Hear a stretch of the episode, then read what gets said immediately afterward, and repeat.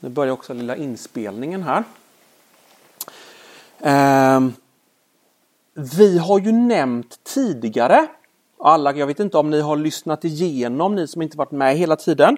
Eh, alla har inte varit med på någon, ingen har varit med alla gånger och sådär. Men jag anknyter till någonting jag har sagt tidigare och det är att, att vi som människor, det är som att vi är bosatta i en rättssal. Där vi hela tiden kommer med olika typer av bedömningar av oss själva och av andra.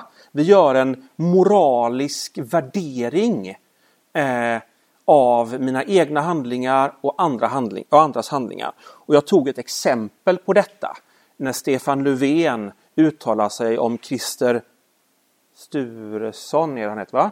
och hans samtal med den här eh, förintelseförnekaren och deras samarbete med Sverigedemokraterna och han sa det här var det mest moraliskt förkastliga som jag... Ja, sådär va. Det var ett moraliskt, var säga, bara, vi gör så här hela tiden. Det var ingen värdering av...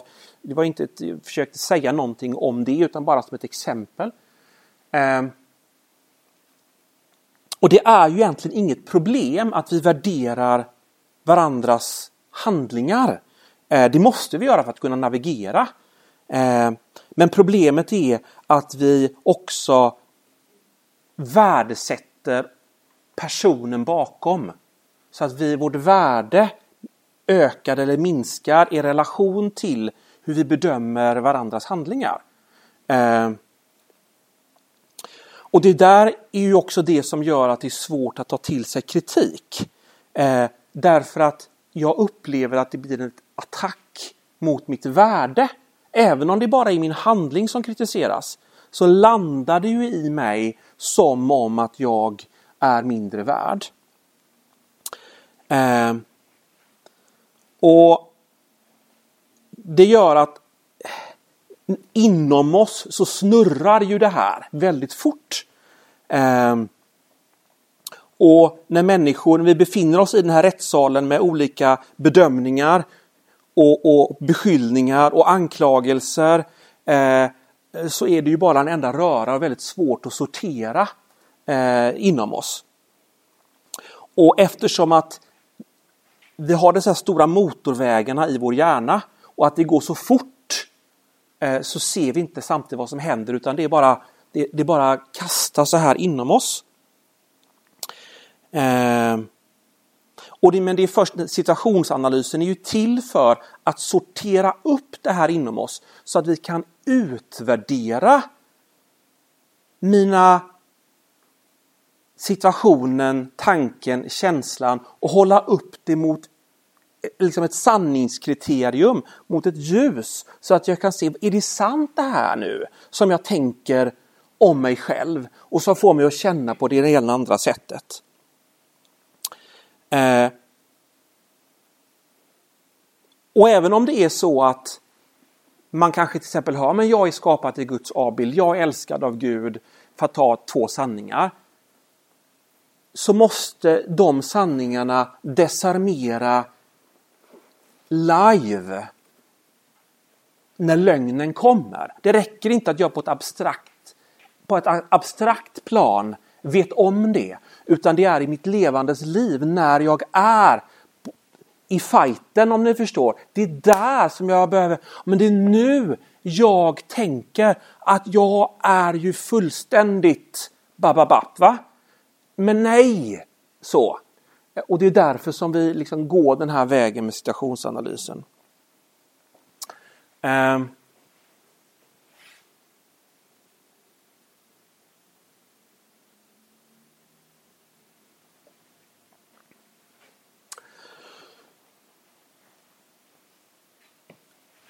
I Kristus så får jag ett skydd mot eh, de felaktiga anklagelserna eh, som riktas mot mig. Jag kan, de kan, anklagelser kan ofta vara rätt. Jag kanske har gjort någonting som är fel och jag behöver inse det.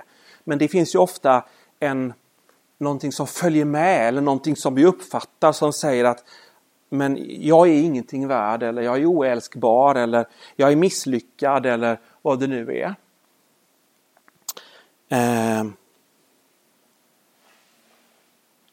Men det här är ju på något sätt eh, repetera det. Eh, det här hjärtat, det är ju egentligen Jesu identitet. Det är ju den han vet, att vet, han verkligen vet att han är detta inför Fadern. Och han är den enda som helt och fullt har levt i den identiteten och inte rubbats från den. Men han är på något sätt vår storebror som tar med oss i handen och säger tillsammans med mig så kan ni eh, växa i den här identiteten. Att vara Guds avbild, Guds son och dotter. Att bli trygga i Faderns kärlek. Eh, att Gud glädjer sig över oss och att det finns en uppdrag och en mening eh, med vår tillvaro.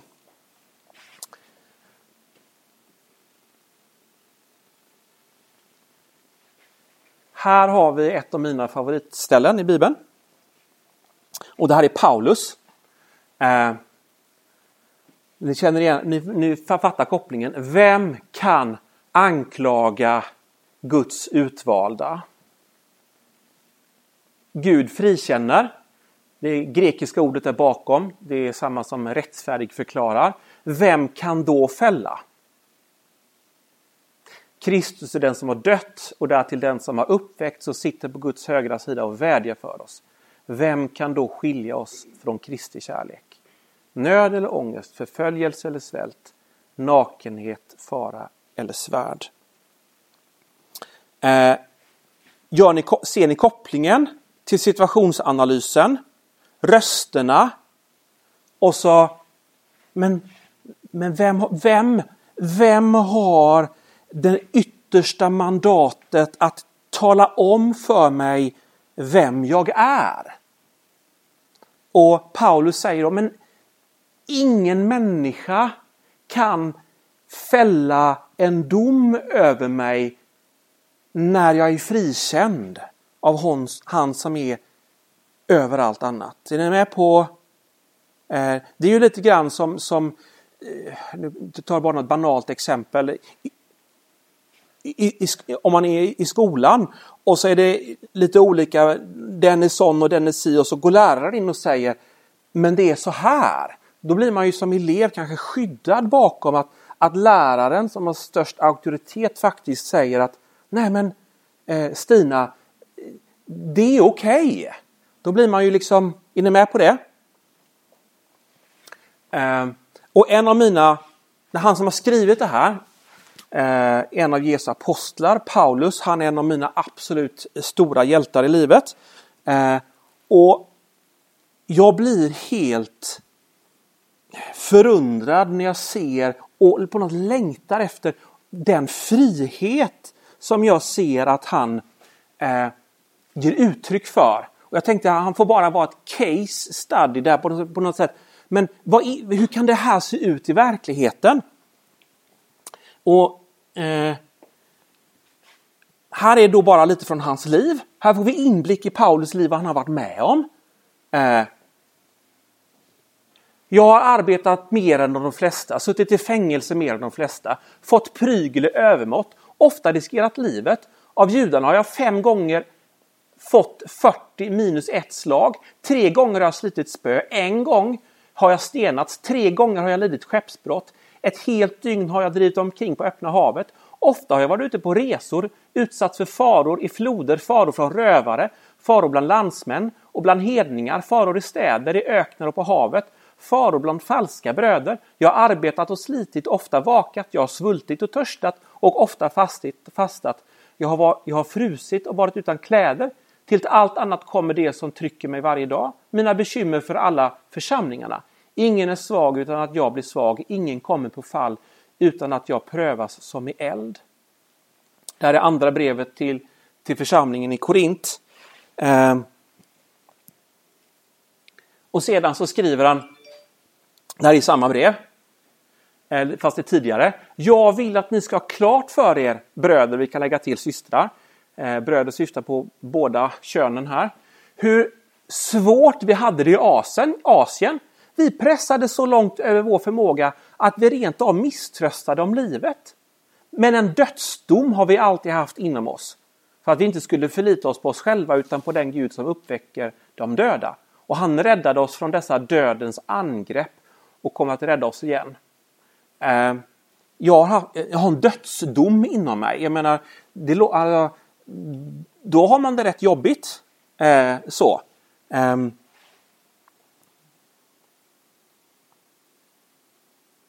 så Paulus han har ju han har varit med om att blivit dömd, kritiserad, han har liksom fått känna i sin kropp eh, hur det är att bli betraktad som avskräde. Att inte vara värderad, inte uppskattad, sviken. Han har en djup erfarenhet av vad det är att vara dömd. Är ni med på det, liksom, den biten? Mm. Och så skriver han så här.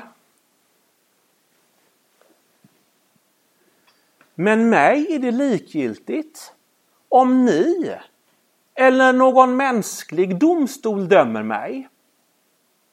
Hur kan han säga så? Jo, inte heller dömer jag mig själv. Mitt samvete är rent. Men det betyder inte att jag är frikänd. Den som dömer mig är Herren. Det är nyckeln till hans frihet. Är ni med på det? Eh, det finns en sån enorm frihet i detta. Eh,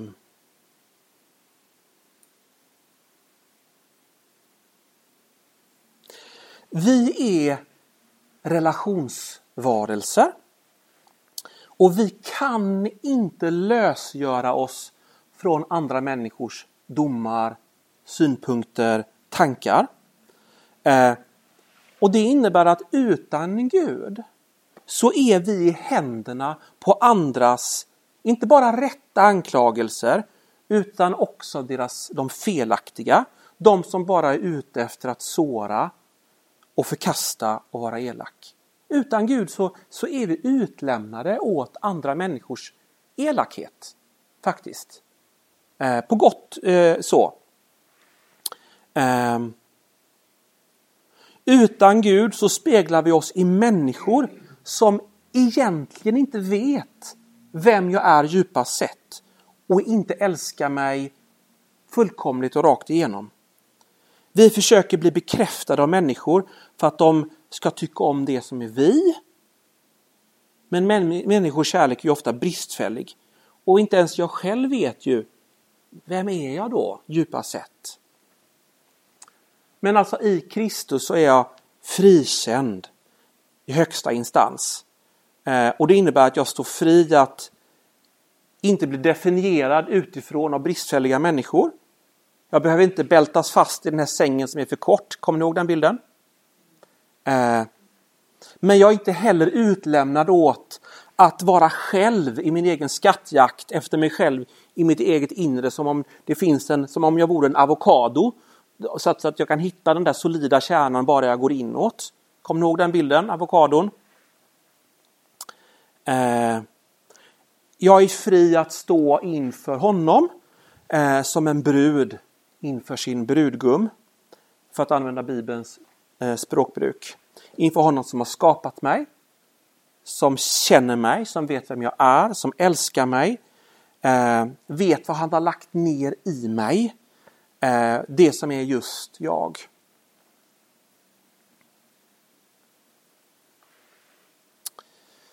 Um.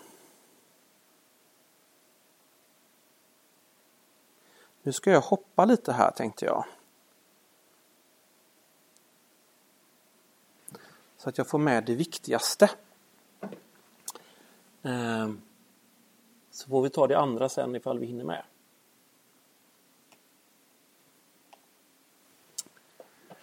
Nu ska ni få ett nytt verktyg. Eh, som jag då inte heller har kommit på. Eh, som kallas för alternativ hypotes.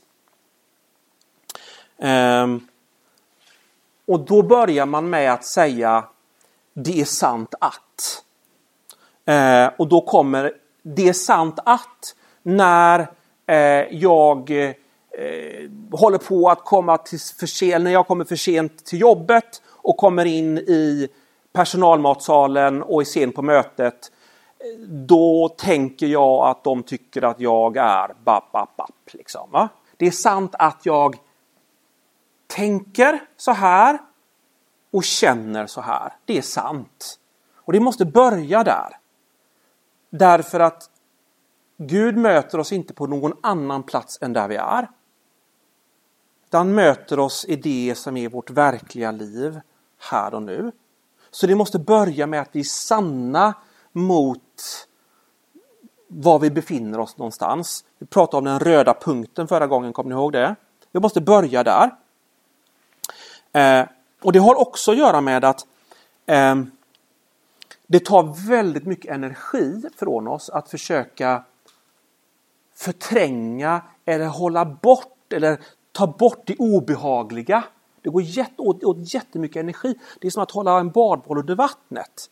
Det tar kraft åt att leva i förnekelse. Ehm. Men det finns också en annan sida av det. Om jag nu säger så här till er, kanske, ni kanske ni har hört förut. Om jag säger så här. Eh, ni får absolut inte tänka på en rosa elefant nu. Ni får inte tänka på en rosa elefant.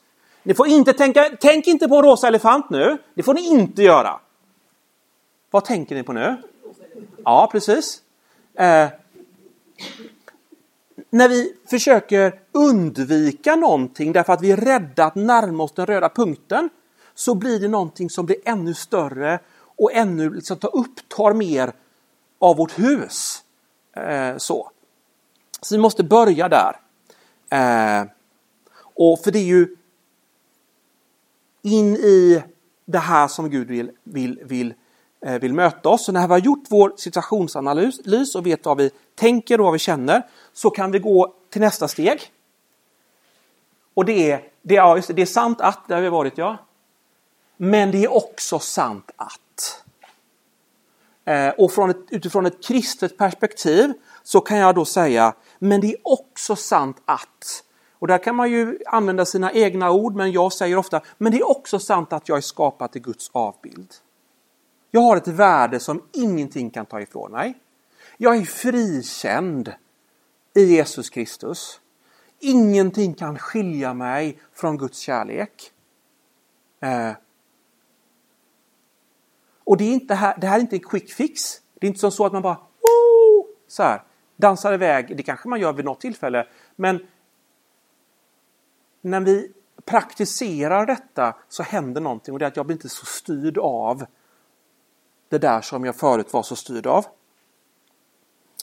Eh.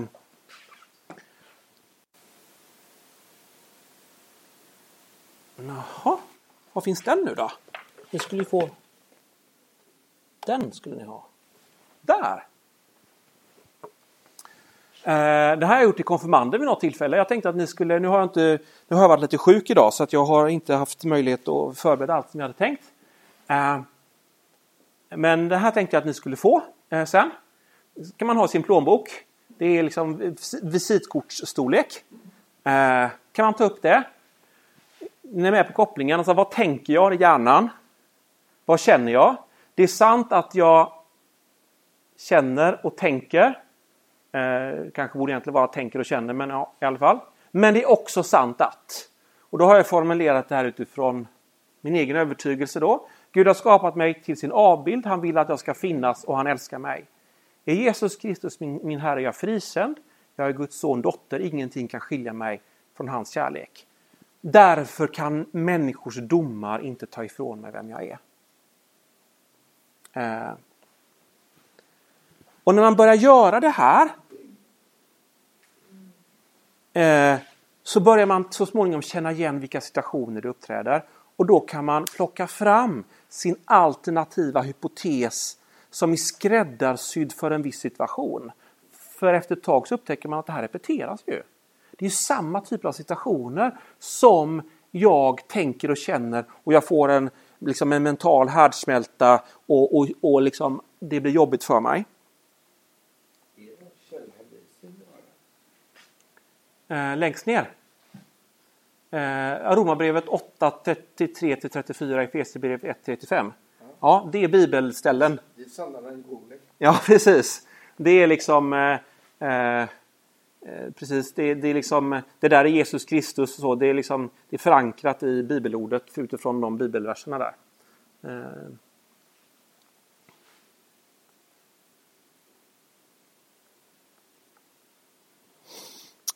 Um, någon fråga på, på det här?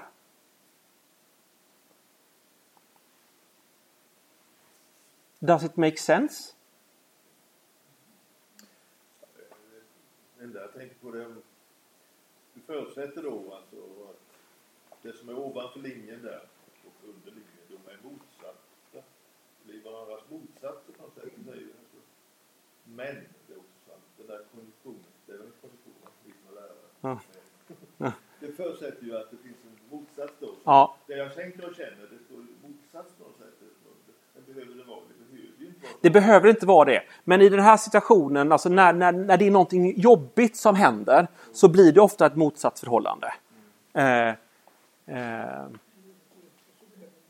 det skulle ju kunna vara så här. Eh, eh, jag går på en gudstjänst och tänker eh, Gud älskar mig och så känner jag glädje. Och då, blir det ju lite, då behöver jag inte göra det här. Liksom. Men det är också sant att. Liksom. Jag håller med Kenneth. Jag, jag tycker det är så att vi inte alltid grottar i problem. Nej. För, för det är verkligen också, det förstärker då den här dubbla glädjen. Ja. Eh, eh, När det positiva erfarenheter, om man lyfter det inför Herren, så får man ju liksom mer av den positiva upplevelsen. Och jag tycker vi ska prata mer om det i kyrkan. Ja. Eh, och det är jättebra, jättebra att du nämner det. För att det är också så, den här situationsanalysen, nu blir det ju mycket ett verktyg in när vi ska lösa ett problem. Men det är också jättevärdefullt att göra det när det gäller det goda. Att upptäcka och, och känna igen. Eh, liksom, var finns glädjen? Var finns tacksamheten? Att uppmärksamma det. Eh, och det kanske bara är en sån här liten eh, nu, får ni ett, nu, nu ska jag ge er ett tips som rent vetenskapligt ökar välbefinnandet med 25 procent inom loppet på om det är tre månader eller något sånt där. Liksom vetenskap igen, liksom så. Och det är om man gör följande sak varje kväll. Plocka fram fem saker under dagen som man är tacksam över. Det är vetenskapligt bevisat att välbefinnandet ökar med 25 procent eh, om, under loppet på tre månader ifall man gör det varje kväll. Eh, fick jag lära mig av han som jag hela tiden hänvisar till. Eh, eh, så där är ju verkligen det, eh, eh, Lars. Och sen just att när man, när man ber att man tackar för det som inte ännu har hänt. Men att man tackar för att det är, man tror på att det här är på gång. Så kan det också vara, ja. Mm.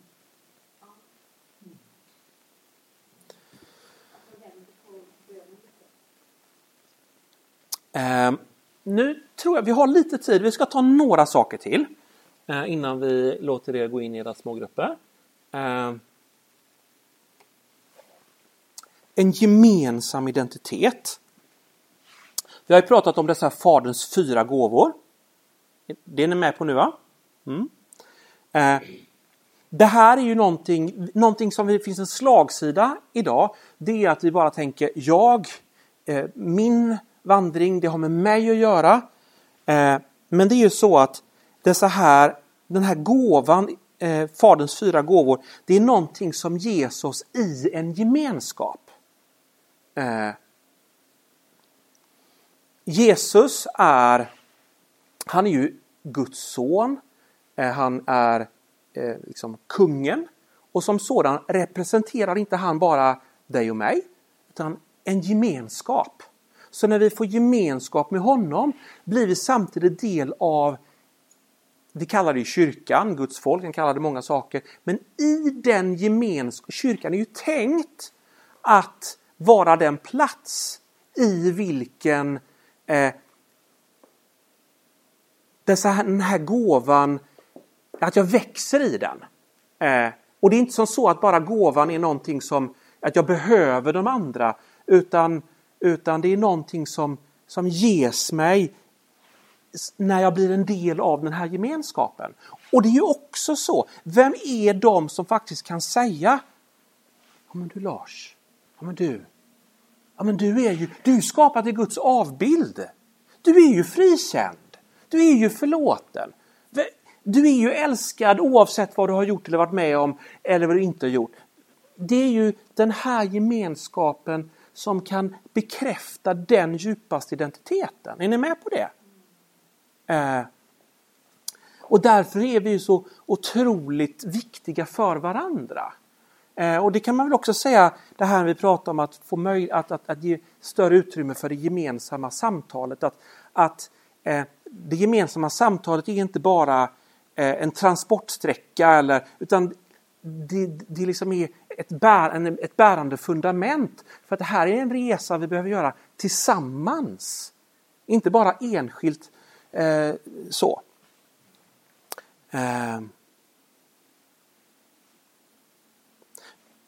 Sista sak innan jag släpper iväg er.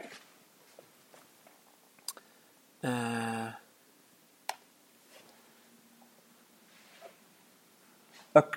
Jag tycker allting låter mycket bättre på engelska. jag vet inte, men det är bara, det är bara så. Liksom. så jag, ska, ja, jag, får det, jag får begreppen på engelska. Det beror på att jag läser så mycket sån litteratur. Och så ska man översätta det till svenska så det låter, låter mycket tam, tamare på något sätt. Vad sa du? behövs inget annat än latin. Nej, precis. A cross-shaped identity. Ja, det låter... En, en korsformad identitet. Ja, vad, vad är nu det?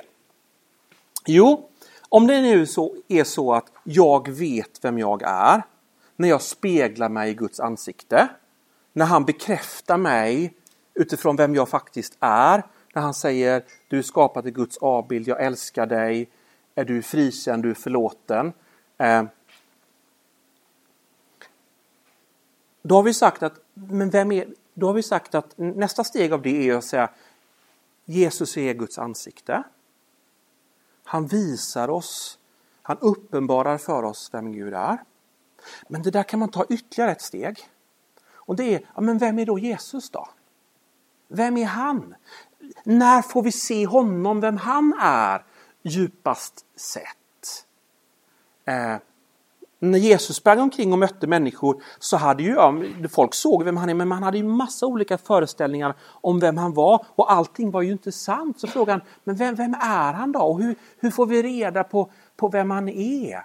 Och Jesus var ju många gånger berätta nu inte det här som jag gör för er. Han ville inte att människor skulle få fel uppfattning om vem han var.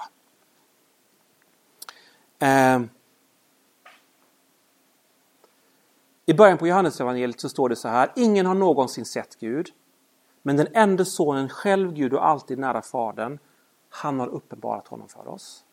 Och i samma stycke så står det också och vi har sett Jesus, Guds son, och han var fylld av nåd och sanning. Och i samma, nu är jag inne i Johannesevangeliet, jag är en bibelnörd så att jag liksom, ja. Och så säger, vid slutet på, på, på, på Johannesevangeliet, eh, så säger eh, lite fritt översatt så säger Jesus, Jesus ber till sin fader så säger han så här Förhärliga nu mig. Alltså låt människor få se vem jag djupast sett är.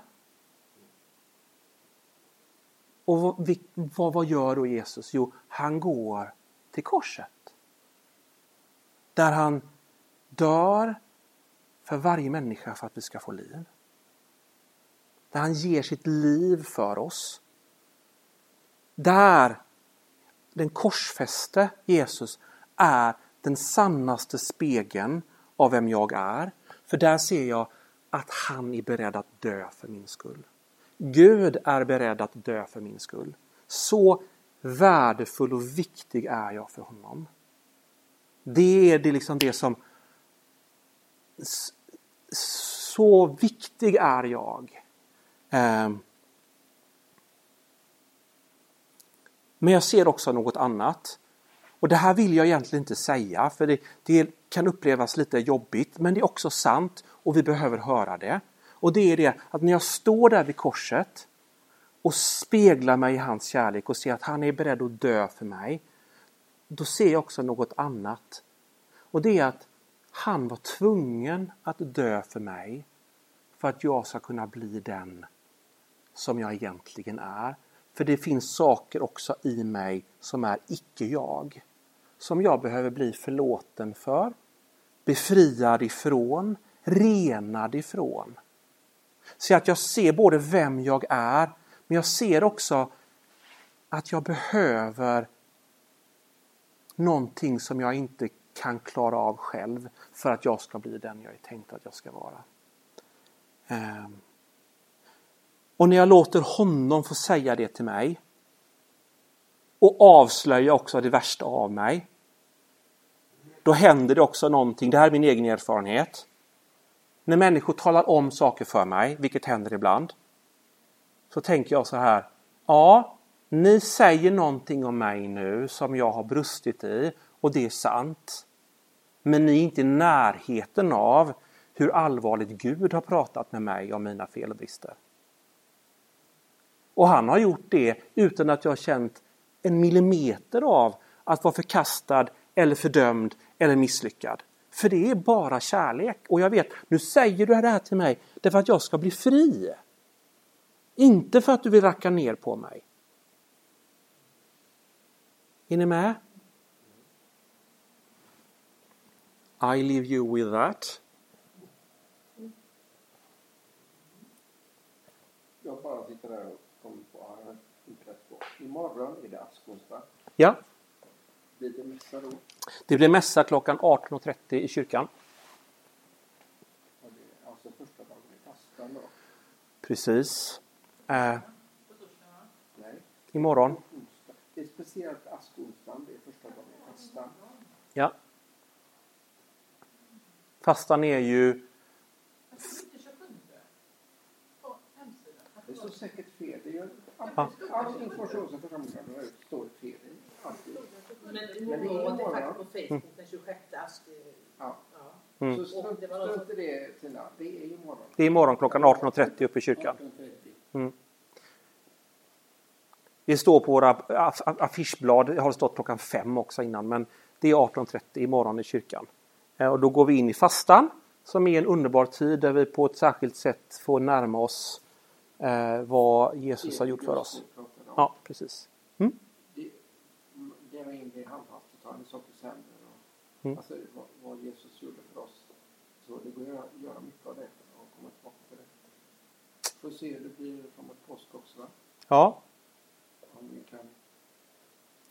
eh, ja eh, Nu blir det ju inget men nej. Eh, Okej, jag kan ta några minuter om det, om det är okej. Eh, Eh, jag sitter just nu och jag håller på att göra en sak just för er. Eh, det berättar jag inte för er, jag glömde bort det. Men jag håller på att skriva en liten kommentar till hela gudstjänsten. En liten introduktion till gudstjänsten. Eh, en kommenterad gudstjänstagenda. Eh, så, det är ni som är, som är mitt huvud. Det det ena. Och det andra är att, att eh, det här året ska vi försöka göra ett litet omtag när det gäller vår, vår påsk. Eh, och vi ska, min förhoppning är att vi ska bli några i personalen och några andra som kan förbereda oss lite grann inför påsken tillsammans. Gå igenom gudstjänsterna, vad handlar de om? Men också kunna liksom vara en liten grupp som så att säga, men vi är med här på skärtorsdagen och vi är med på långfredagen och vi är med på, på, eh, på påskdagen och vi kanske går in och också har några uppgifter och sådär. Och en sak som jag tänkte, nu har jag inte frågat min kyrkoherde om det här är okej än, men, så jag vet inte riktigt om det här. Men någonting som jag tycker är fantastiskt eh, och som jag har varit med i vissa sammanhang, det är att man får komma med en liten påse med mjöl. Så ger man den till mig och så lägger man en liten bönelapp för någonting som man vill att jag ska be för. Eller så säger man du får inte be för, du får inte se det här men jag vill att det ska vara med. Och så tänker du att ditt mjöl det är du själv och din bön och ditt liv. Och sen så tar jag det och så bakar jag nattvardsbröd av det. Och sedan när du är med i gudstjänsten på påskdagen så får du vara med och bära fram detta. Då bär du fram dig själv, ditt böneämne, ditt liv. Och så blir det det som vi firar nattvard med. Därför att det som i ditt liv är någonting som Gud kommer över med sin ande, lyfter in i sig själv och ger nya möjligheter. Det blir en liten utvikning nu. Jag hade inte tänkt säga någonting om gudstjänsten men nu... Ja. Yes. Mm, intro. Yes. Tack.